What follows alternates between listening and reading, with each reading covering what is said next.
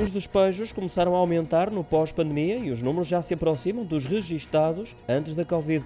No ano passado deram entrada mais de 2.300 pedidos de procedimento especial de despejo no Balcão Nacional de Arrendamento. Trata-se de um aumento de 24% em relação a 2021, na altura em que ainda vigoravam as medidas de apoio adotadas pelo governo para enfrentar a pandemia. Lisboa concentra a maioria dos despejos, com 918 procedimentos finalizados no ano passado um crescimento de 27%.